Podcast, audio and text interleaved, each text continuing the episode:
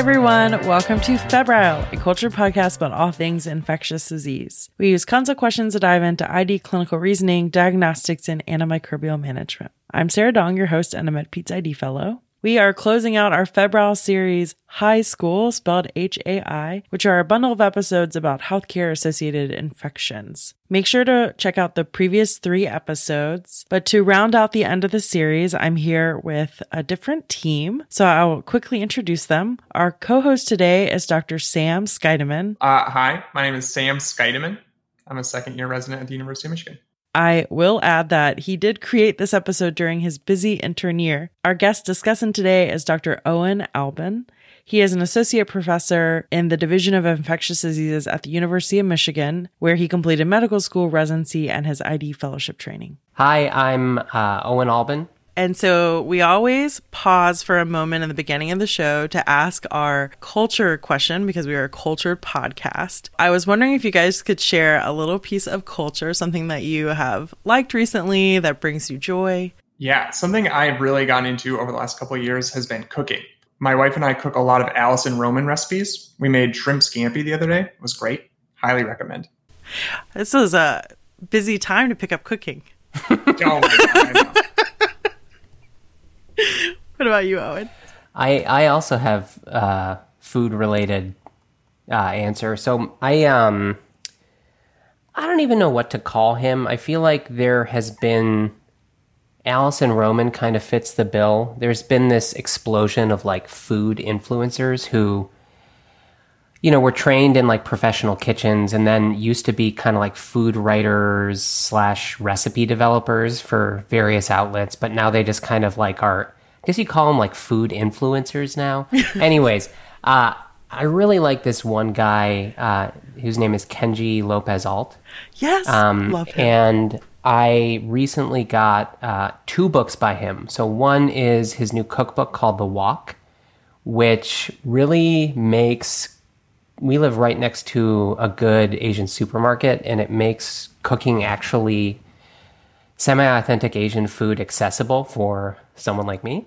Um, and it's also very science forward, I guess, for lack of a better way of saying it. So it's a gr- it's just a really accessible, cool cookbook to cook from.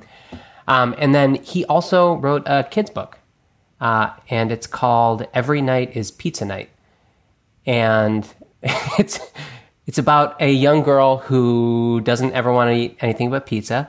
And then she goes to all of her neighbors' houses and tries all of their different cuisines and she doesn't necessarily like them, but she tries them. And it's just a great book, and it encourages children to be a little bit more adventurous. I don't think it's made any impact on my kid, but uh, it's a lot of fun to read. So that that would be my answer.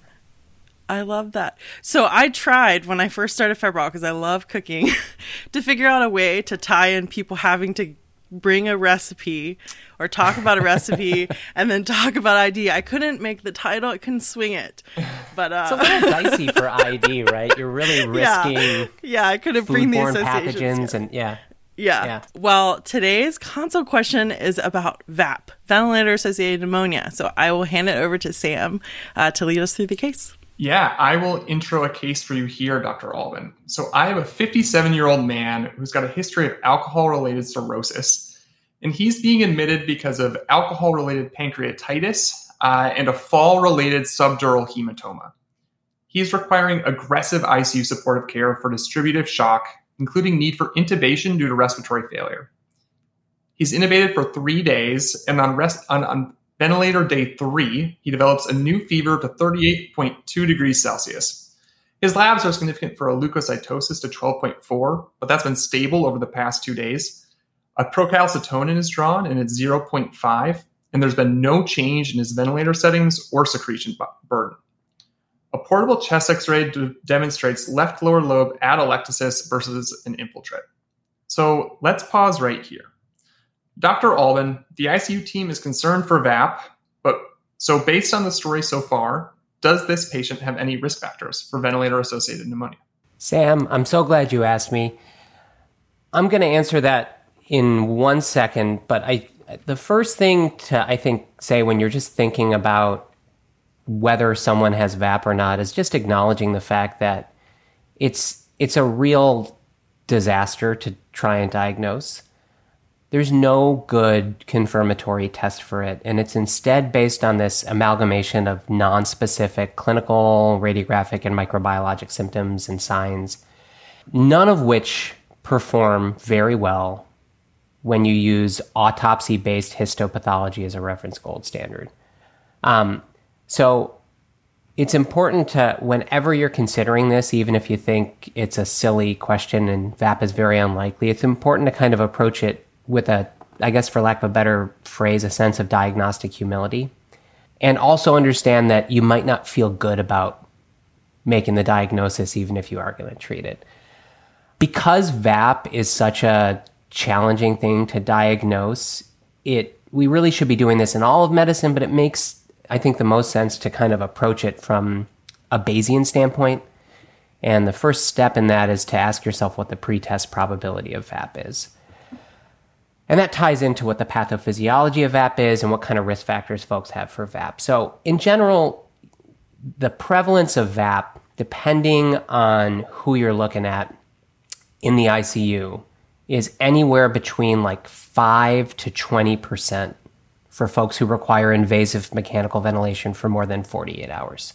That's a pretty wide range, and that's for generally standard risk patients. If you look in folks with ARDS, folks who require uh, ECMO, folks with really, really, really bad structural lung disease like advanced COPD, and then trauma patients, particularly inhalational burn patients, or folks who have uh, intracranial hemorrhage.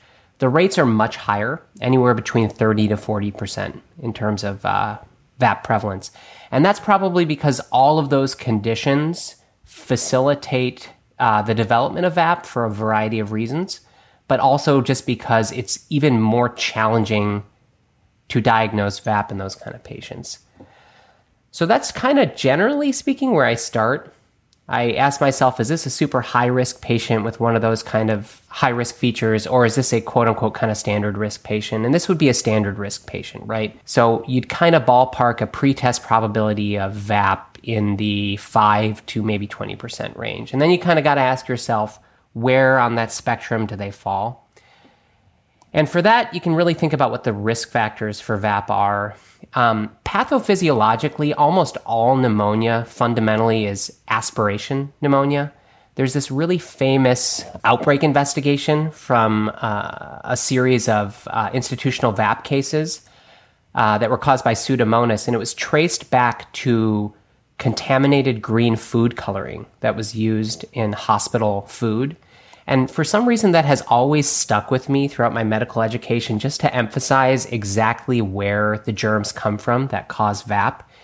Uh, fundamentally, to get VAP, you got to get colonized with bugs, probably in your stomach, and then it moves up into your oropharynx. It establishes itself on biofilm on an endotracheal tube. And then, because the host defenses in your lungs are impaired because of sedation, and other stuff that's already affecting the lungs, it's really easy for a sufficient volume or a bioburden of gunk that's just sitting on the endotracheal tube to make its way down into the alveolar space. And then at that point, your immune system gets really pissed off at it. And that's what causes pneumonia. So if you think about that entire kind of sequence, there's a couple things that you need um, pathophysiologically and from a risk factor standpoint to get VAP. So one is you need to have a conduit into your lungs for bugs to get in there. So far and away, the uh, the biggest um, risk factor for VAP is how long you've been on invasive mechanical ventilation. Every day adds to the risk of VAP. The per day risk seems to peak at about five days. So I think you said this patient's on day three. That's that's not a terribly long time, and I wouldn't count that as as a really significant, huge risk factor for VAP here. The second is um, do they have risk factors for being colonized in their gut or oropharynx with nasty stuff? So that's things that decrease the acidity of your stomach, like H2 blockers, for example, or any antecedent antibiotics. And I'm, I'm not sure whether we established that this patient was on antibiotics or not. My guess is they are because they're in distributive shock. Um, but this is not a terribly long amount of uh, antimicrobial exposure. And then the third kind of bucket for a VAP risk factor is what's the aspiration risk? So, uh, is the person sedated or do they have a impaired level of consciousness that would facilitate migration of organisms past the normal kind of pulmonary airway defense mechanisms? Have they been reintubated for any reason uh, that would also cause a decreased amount of sedation, or excuse me, a decreased level of consciousness that would facilitate movement of germs from up here in the proximal airways down to the lower airways and into the alveolar space. So I think overall, there's really not a ton here. Uh, this patient had a subdural hematoma, which maybe might classify as an intracranial bleed, but it's not the kind of one that's usually studied in VAP trials. And I think there's not a huge uh, amount here to suggest that this patient has a high pretest probability for VAP. I'd probably put it somewhere between like 10 to 15% to start off with. Okay, so pretest probability is somewhat low. 10 to 15%. But I'm an ICU resident and I don't want to miss VAP if it's there. So the primary team in this case really wants to investigate further a VAP diagnosis. So far, they have a white blood cell count, a procalcitonin level, and one portable x ray. Let's pause again. Dr. Albin, what are some of the diagnostic challenges to diagnosing VAP? So we mentioned this before, but you know, there's no reliable confirmatory test for VAP. If you take like the most seasoned intensivists and you ask them to review folks who meet clinical trial criteria for enrollment in VAP studies, right? Like gunk on a chest x ray and a couple of different signs to indicate that the gunk is infectious in origin. And then you autopsy all those patients if and when they die even in that circumstance, you're only going to be right about two thirds of the time. So it's it's it's a diagnosis that's premised on all these highly non-specific findings, and then on the flip side, there's a huge penalty to missing the diagnosis. We know that there's a mortality penalty if you don't give appropriate early empiric antibiotics for VAP. So again, it's it's just a really challenging thing to navigate I think the best way of, of kind of thinking about operationalizing different clinical signs and symptoms and tests is to just think through what the actual clinical definition of VAP is and then think about what limitations that offers or what kind of benefits that affords. So if you look at the IDSA ATS consensus definition for VAP, it basically is something along the lines of a new and persistent infiltrate on chest imaging and then evidence that the infiltrate is infectious in origin of some kind, meaning white count, fever, purulent secretions, and or hypoxia of some kind. So let's break that into two buckets. You have your radiographic criteria and then your clinical criteria. So from a radiographic standpoint, radiographic stuff does not ever help that much in VAP. It sounds like a great idea, right? But the reality is, you can hallucinate a lower lobe infiltrate on almost any ICU patient, right? Just because they're getting portable films and there's all this other crap going on with them. So, from a clinically operational standpoint, it's just never terribly that helpful. If there is absolutely nothing new on your assessment of a chest radiograph, that has um, a sensitivity that is pretty darn good. It approaches 80, 90%. You'll see a series of cases where people were chest x ray negative and then CT positive. That certainly can happen. And there's, I guess, this idea that under resuscitated people might have kind of a radiographically quiescent infiltrate that then blooms after they get fluid resuscitated. But to me, that's always been a little bit of voodoo and never been kind of confirmed in any rigorous sense. So, what, what is helpful about chest imaging?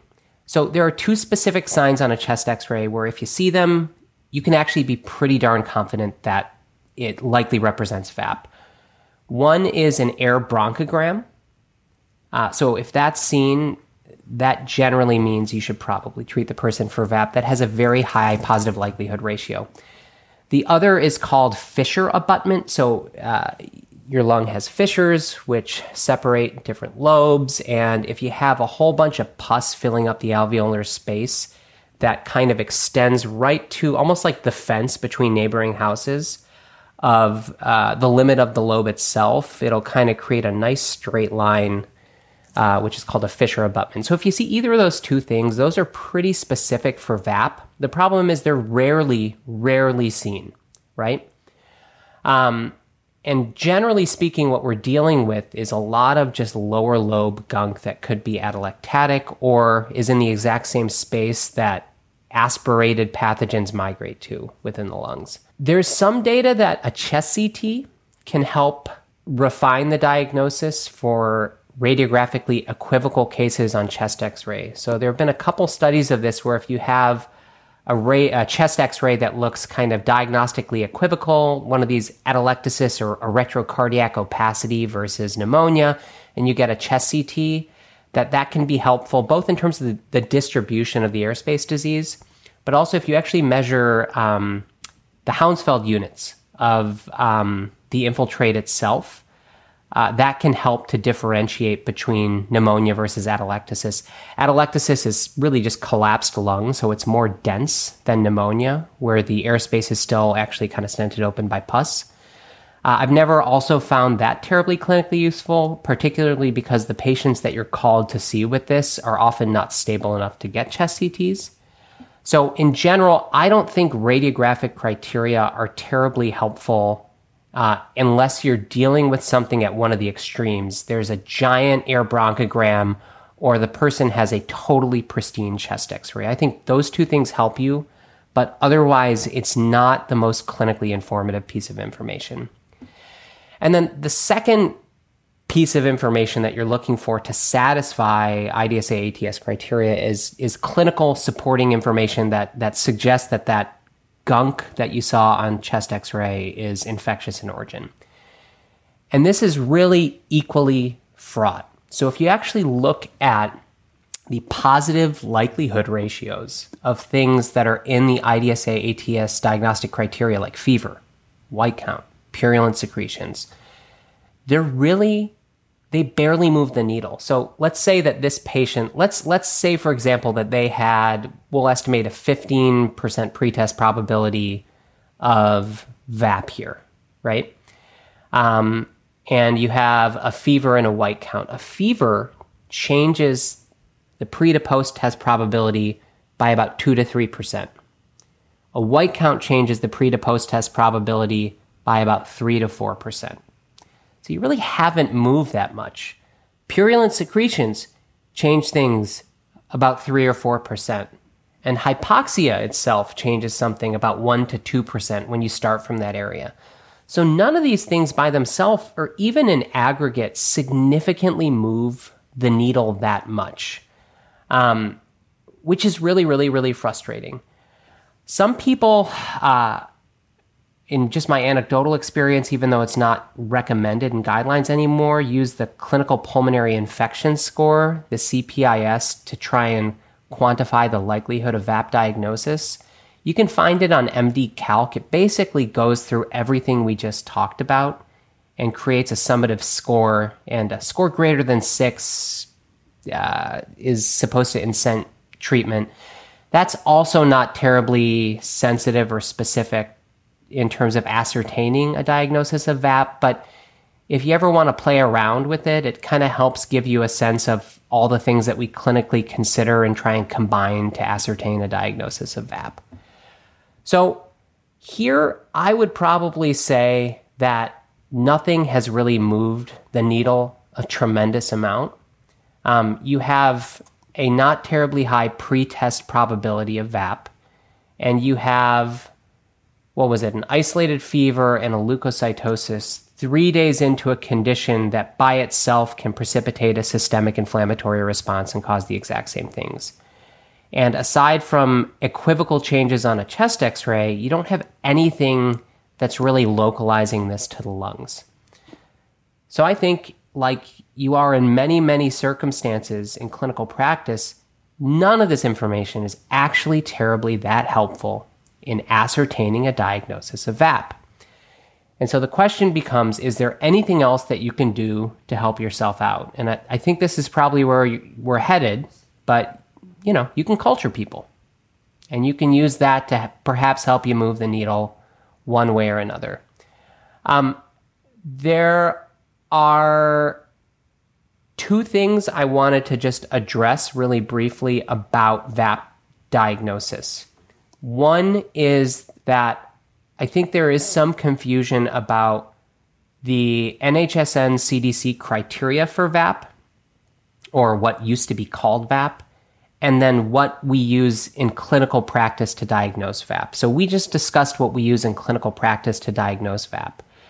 For hospital performance reporting and infection prevention purposes, rates of VAP are of significant interest within ICUs and institutions as a whole. And so the CDC and NHSN have operationalized a definition to kind of objectively or more objectively capture the frequency of events that could be VAP. And they call these things ventilator associated events. It's basically a sustained worsening in uh, ventilatory settings over a certain period of time. And that could be caused by a whole bunch of different things ARDS, edema, atelectasis, and VAP. But that is a completely different way of thinking of uh, and defining VAP than what you will actually use at the bedside. So that's number one. The second thing that I think is useful to, to talk about with VAP is we just kind of went over how terribly unhelpful everything is to diagnose it and how diagnostically unsatisfying it is. Uh, I, I don't think we have a very big problem diagnosing VAP. We have a problem getting it right, but we don't, there's not a lot of people that you get consulted on in the ICU who have been febrile for a couple of days and the team hasn't even considered VAP, right? More likely than not, you get called as an ID consultant and they're asking you for how to interpret a culture. And so, because there's not a huge like epidemic of, of VAP going undiagnosed, right? I think what's instructive more than asking yourself how you can rule in VAP is are there any kind of tricks or life hacks that you can use to rule it out?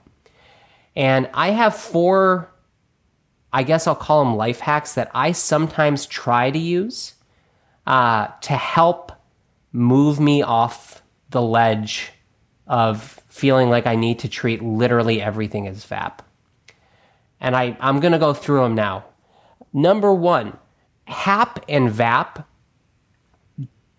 take a long time to resolve. And what that means is if someone has a respiratory decompensation that normalizes within 24 hours, that is almost by definition never pneumonia. It's far more likely to be aspiration pneumonitis, a mucus plug, flash pulmonary edema, a whole bunch of other stuff. But we routinely treat these patients like they have pneumonia and assign them to these, these extensive courses of antibiotics. So while you can't know from the very outset whether someone has pneumonia, if you follow them for 24 to 48 hours, and the entire reason that you were concerned in the first place is gone within 24 hours, you should feel okay about not treating those patients. The median time to clinical stability in HAP-VAP clinical trials is about four to five days.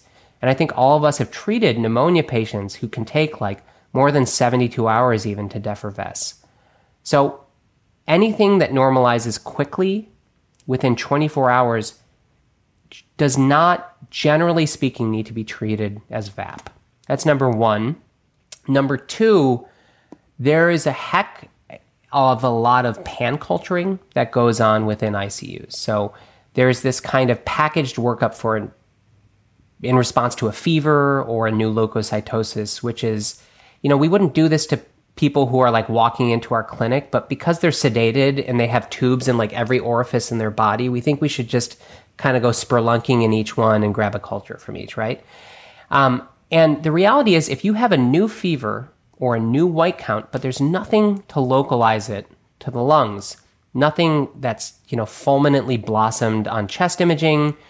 There's no purulent secretions, and there's no worsening in a meaningful way of the person's ventilator requirements. The post test probability after factoring in a fever or a white count is incredibly low for pneumonia. And so, unless the person has existing ARDS or is on ECMO or in circulatory shock, I do not really respect pan cultures. And I don't think you should either. Again, if someone is sick, it's a very different story, right? But for someone who is clinically stable, a pan culture, I don't think if a test shouldn't have been ordered in the first place, why use it? That's two.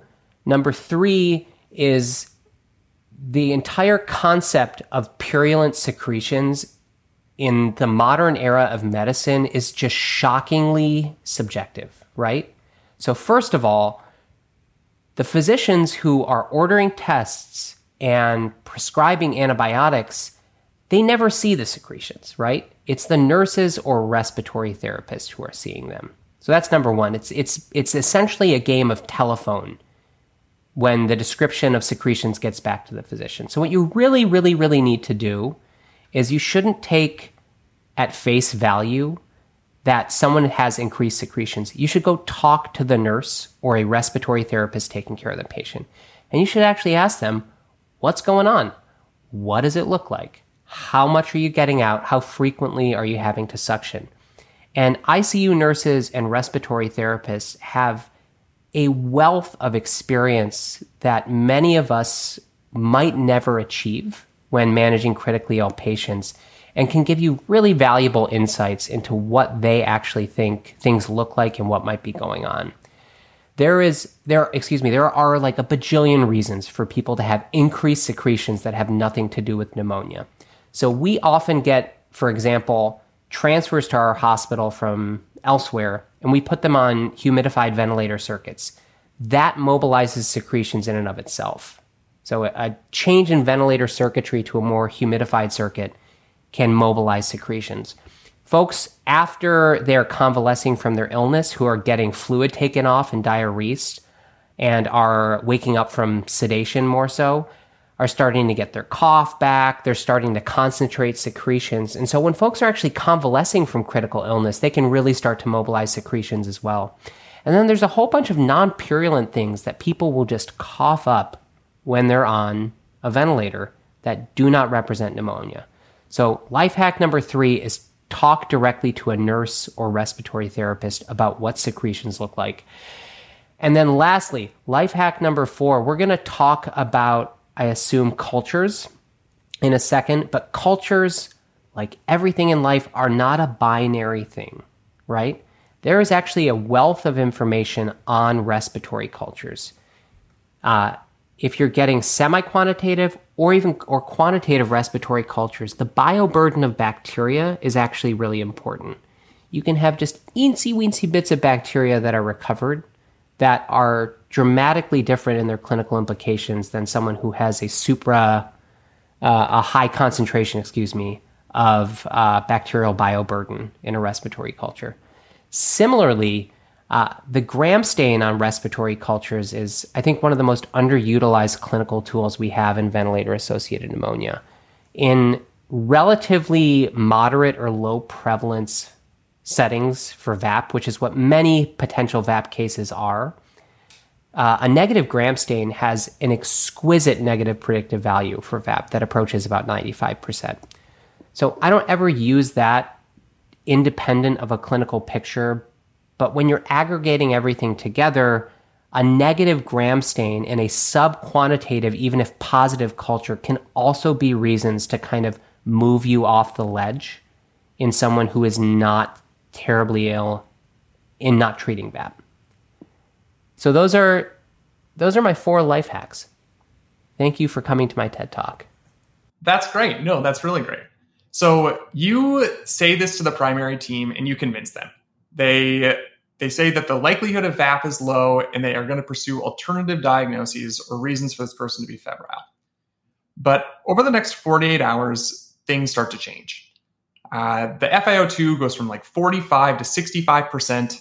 They talk directly to respiratory therapy and the bedside nurse who say that they think the secretions are starting to become more purulent. So they come back to you and they say, We don't want to just pan culture without any reason. We instead want a laser focused respiratory culture. And they ask you, What should, like, how can we best get a respiratory culture that's going to be valuable to us? Well, First, let me just say this has literally never happened, but it, it would be awesome if someone called ID to ask about obtaining a respiratory culture. It sounds really great. Um, but in this fantasy land, here's what I would say. I would say it's so I, true. I know, right? Um, well, because this is what happens. You know, it's it's a very different approach to VAP when you're an ID consultant rather than a frontline intensivist, right? Because you're coming in as basically a relief pitcher um, to help kind of clarify everything that's been going on and and help kind of chart a way forward. But you're not actually there when all of the chaos is happening physiologically and no one knows what the hell is going on, right? Um, so, in terms of the best way to test microbiologically for VAP, if you look at consensus guidelines, the European guidelines, the international guidelines say you should BAL people. You should stick a catheter deep in the lungs and get a distal lung specimen. The American guidelines say the opposite. They do not preference distal lung sampling. And so, something from the proximal lungs, for example, an endotracheal aspirate, is sufficient. And the reason that they say that in the American guidelines is because there have been a couple of pretty well done prospective trials comparing invasive to non invasive lung sampling. And when it comes to hard clinical outcomes like mortality or ventilator dependence, there's really not any clear benefit to doing one way or the other. I don't totally agree with that approach. Um, and I think most people, when you're really considering VAP, unless there's a contraindication to getting a BAL, like severe hypoxemia or some predisposition to bleeding based on platelets or INR, or unless someone has a really fresh anastomotic site from like a thoracic, major thoracic surgery, I think most people should get a BAL. That's for a couple of reasons. One is there's not, you know, you don't have to do a formal bronchoscopy to do a BAL anymore. You can do a non bronchoscopic BAL at many places that are performed by respiratory therapists or intensivists. This is what we affectionately refer to as a mini BAL. So you're not looking with the camera down uh, to where you're going, but you can direct a catheter to one side of the lung or another, squirt some saline in there, lavage the area, and then pull it back up. So why why do that if there's clearly no hard clinical benefit to doing so? Um, so I think it's actually an untapped antimicrobial stewardship tool. And I feel like we've kind of ceded this to the intensivists and, and haven't kind of reclaimed this as our own.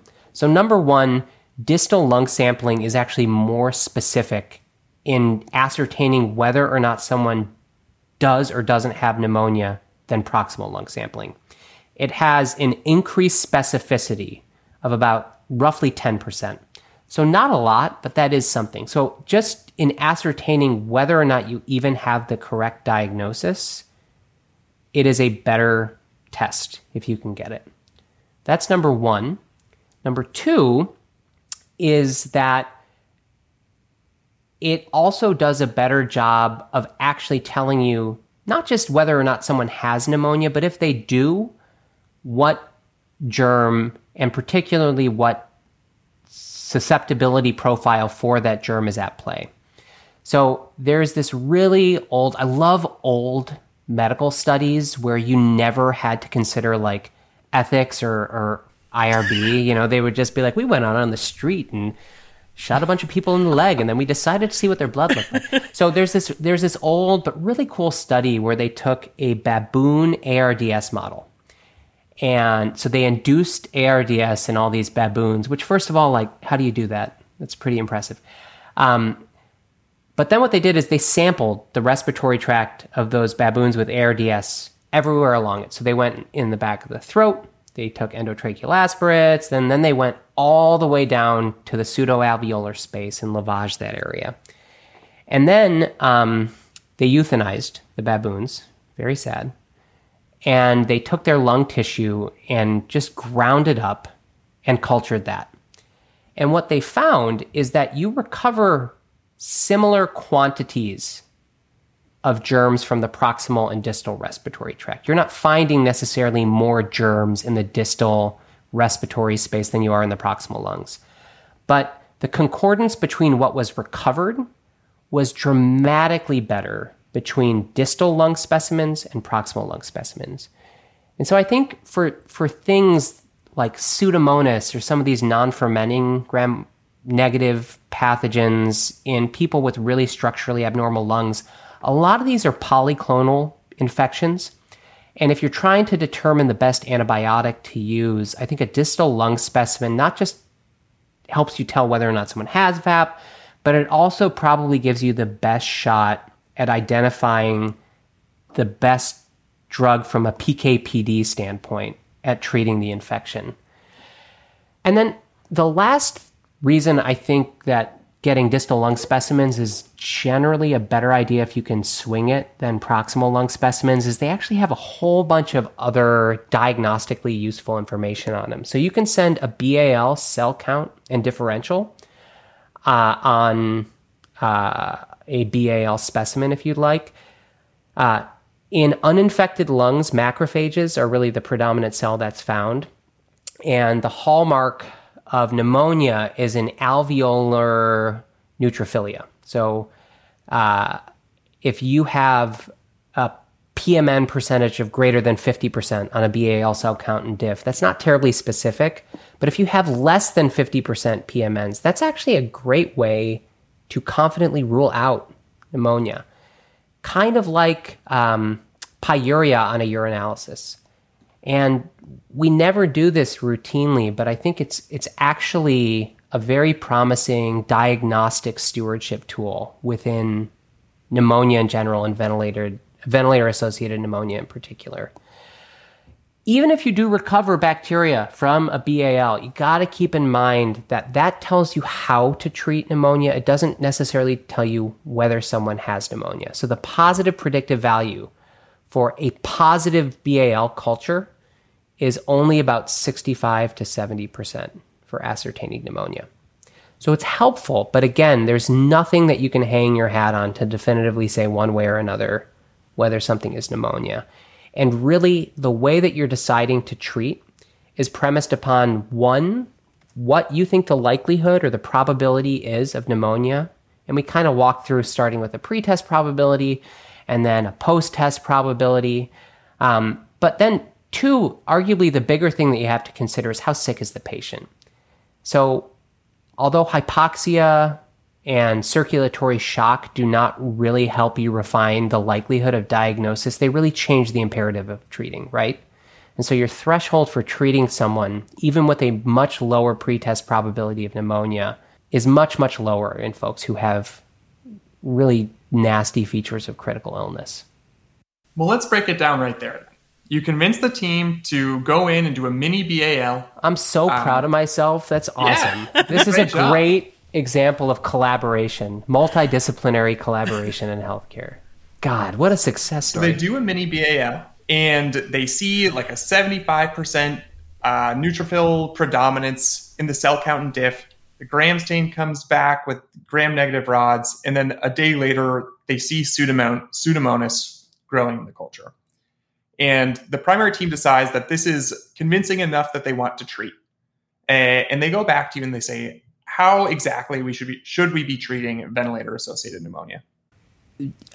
I I'm I'm just touched by how much trust that this imaginary team has placed in me. um, there's a couple different ways of answering that. So one is what is is just differentiating empiric from definitive treatment of VAP. The second is what is there like a preferred agent or set of agents that you should use for VAP? And then I think the third question is how long do you treat VAP for? So I'll try and tackle each of those pretty expediently because I think I've been talking too too much already. Um, so number one, empiric antibiotics for VAP. So what we know from retrospective data, and I think I mentioned this earlier, is there's there's a recognized mortality penalty for not giving the right antibiotics early on for VAP, kind of analogous to sepsis care, right? And in places that have a relatively high burden of drug resistant pathogens, the general idea is you should try and be upfront very aggressive at guessing what you're treating to maximize the probability that you're going to be covering the responsible pathogen. And then you equally aggressively try to pull back and narrow your therapy 48 to 72 hours later once you have cultures to guide things, or even based on a recent RCT gram stain to guide things. Um, so every institution is different, but in general, you want, if you're practicing in a place that sees sick patients, a lot of folks are going to get empirically anti MRSA coverage, and then often two anti pseudomonal agents, usually in the form of some beta lactam that's institutionally preferred, and maybe an aminoglycoside. Definitive therapy is a totally different issue. There have been a bajillion different studies comparing this and that agent for definitive treatment of ventilator associated pneumonia. And pneumonia trials are really, really challenging to conduct. And I think the take home point is while you can find maybe subtle differences in like linezolid versus vanc for MRSA or combination therapy for pseudomonal VAP in, in septic or critically ill uh, patients in circulatory shock or this or that or the other antibiotic for a different bug, it probably in most cases matters way, way, way, way, way more how you're dosing the antibiotic rather than the specific antibiotic you pick. So if you isolate Pseudomonas, you have a susceptibility profile, you can choose the best agent to treat it with as long as you're being thoughtful about how you're dosing it and or preferably working with a really good ID pharmacist or ICU pharmacist at the best way to dose it. And that means uh, things like you know extending infusions for beta lactams in critically ill patients and considering higher doses for certain agents. But as long as you're being thoughtful, it really probably doesn't matter for all comers which drugs you're actually using per se. There's a couple exceptions to that. You shouldn't use aminoglycoside monotherapy. You shouldn't use tigecycline monotherapy. Like who does that? But you know, cool.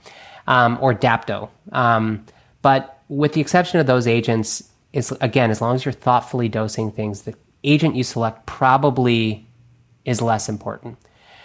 And then there's the whole issue of like how long you treat VAP for, right? Um, people used to treat VAP for a really long time. And then in 2003, there was a big RCT that was done in France. And they randomized patients to eight days of antibiotics or 15 days of antibiotics. And when they looked at things like rates of mortality, ventilator dependence, uh, organ dysfunction free days. There really were no differences in outcomes between the two groups. There was a big sticking point with that study, though, which is in a subgroup analysis of patients who had VAP caused by non fermenting gram negative bacteria like Pseudomonas, Acinetobacter, Stenotrophomonas there was a statistically significant, or at least something approaching statistical significance, an increased rate of recurrent pneumonia in the group that was allocated to shorter course therapy. And so, for a long time, there was this operating suggestion that if you isolated Pseudomonas, you probably should treat it for two weeks. And that shifted um, six or seven years ago when the IDSA and ATS came out with their new guidelines and said doesn't matter what the pathogen is. In most cases, seven days of antibiotics is fine. There was a new study that came out this past year which caused a big kerfuffle on uh, Twitter, uh, which was a study of pseudomonal VAP. And I hope, I, I want to say this correctly. The study was massively underpowered to actually answer the research question that they were hoping to do. But what they actually found in that study was that shorter course therapy was not non inferior to longer course therapy when using a composite outcome of death or recurrent pneumonia for pseudomonal VAP in particular. So I think a lot of people feel stuck on the fence for this particular group of bugs about the best way to approach antimicrobial treatment durations. So, the way that I think about it right now is this I think number one, we need to learn more about how to individualize therapy in VAP. But until we can do that, I think number one, people that you're confident a, that they don't have VAP for reasons we already mentioned, and B, that are not in circulatory shock or have ARDS or are on ECMO. I, those patients probably don't need to be treated, and, and I don't treat them. Um, there are some really clever studies that have been done evaluating quote unquote ultra short course therapy for VAP in clinically stable patients meaning ultra short course therapy, meaning one to three days. Um, and so there is a little bit of data to suggest that if you really don't think the patient is, has VAP and they're not super ill, that you should just probably stop their VAP directed antibiotics to begin with. That's not the case here, but I don't autopilot assign people to seven days of antibiotics for everything. For the seven days or longer question, though, I think about what were the limitations of the trial in question? So, people who advocate for seven days of antibiotic therapy when they look at that trial data is they say there were huge issues with like inferring anything about recurrent pneumonia there. So, number one, we don't know what the clinical significance of recurrent pneumonia is in these trials. If they developed recurrent pneumonia, but it didn't prolong ventilator dependence, it didn't lead to increased mortality. Was this really actually recurrent pneumonia, or did these folks, in the setting of aggressive surveillance as part of a clinical trial, just find residual germs hanging out in the respiratory tract of some of these patients? And that's particularly important because even though this trial was technically a blinded trial, folks were unblinded at eight days, which is when the difference in treatments actually started, right? There's also this concern that, well, if you're being treated with a longer course of antibiotics, you actually have a shorter amount of time to recur. And so your time at risk for recurrence, if you're getting a short course of therapy, might be longer than those with longer courses of therapy. And so that that kind of compounds things too. I, I think that for a lot of patients with legitimate, really bad pseudomonal VAP, that shorter courses of treatment probably do lead to higher recurrence. I think there's enough data at this point that that seems reasonable to surmise. How important that is to counterbalance against the risk of excessive antibiotics is an entirely different question, though. And so I don't obviously routinely give more than seven or eight days of antibiotics for someone with pseudomonal VAP. I do extend therapy for people who were excluded from these trials. And I think it's important to know who was excluded from the trial. So if you actually look at that study from 2003, immunocompromised patients were excluded. Patients, they used a much older severity of illness score than like SOFA or Apache or other stuff that we use now. But really, really sick patients were also excluded. So you can go on to MD Calc and play with the SAPS 2 score. And just click buttons to see what it takes to get you above a score of 65. And what you'll probably find is that a lot of the patients that you take care of would not have qualified for that trial because they were too sick. Patients were also excluded from the trial if the team thought that they were going to die pretty quickly. They were excluded from the trial if they were DNR.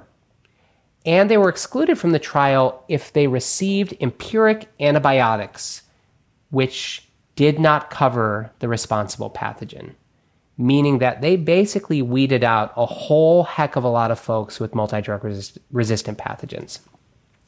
So I consider treating people for longer if they have some combination of the following factors one, immunocompromised status, two, they are sick as snot, meaning multipressor dependent circulatory shock, ARDS kind of phenotypes. uh, on ECMO, stuff like that. Three, if they have a really delayed clinical response to treatment, and I think that pneumonia is responsible for that, meaning if they have not defervesced meaningfully after about 72 hours. Um, and then folks who have had multiply recurrent pneumonias, especially from something like Pseudomonas, I consider extending treatment to about 14 days. Um, I don't do it for any single one of those things, but I kind of use those as kind of a list in the back of my mind. And if folks check a couple different boxes, I will extend treatment in those situations.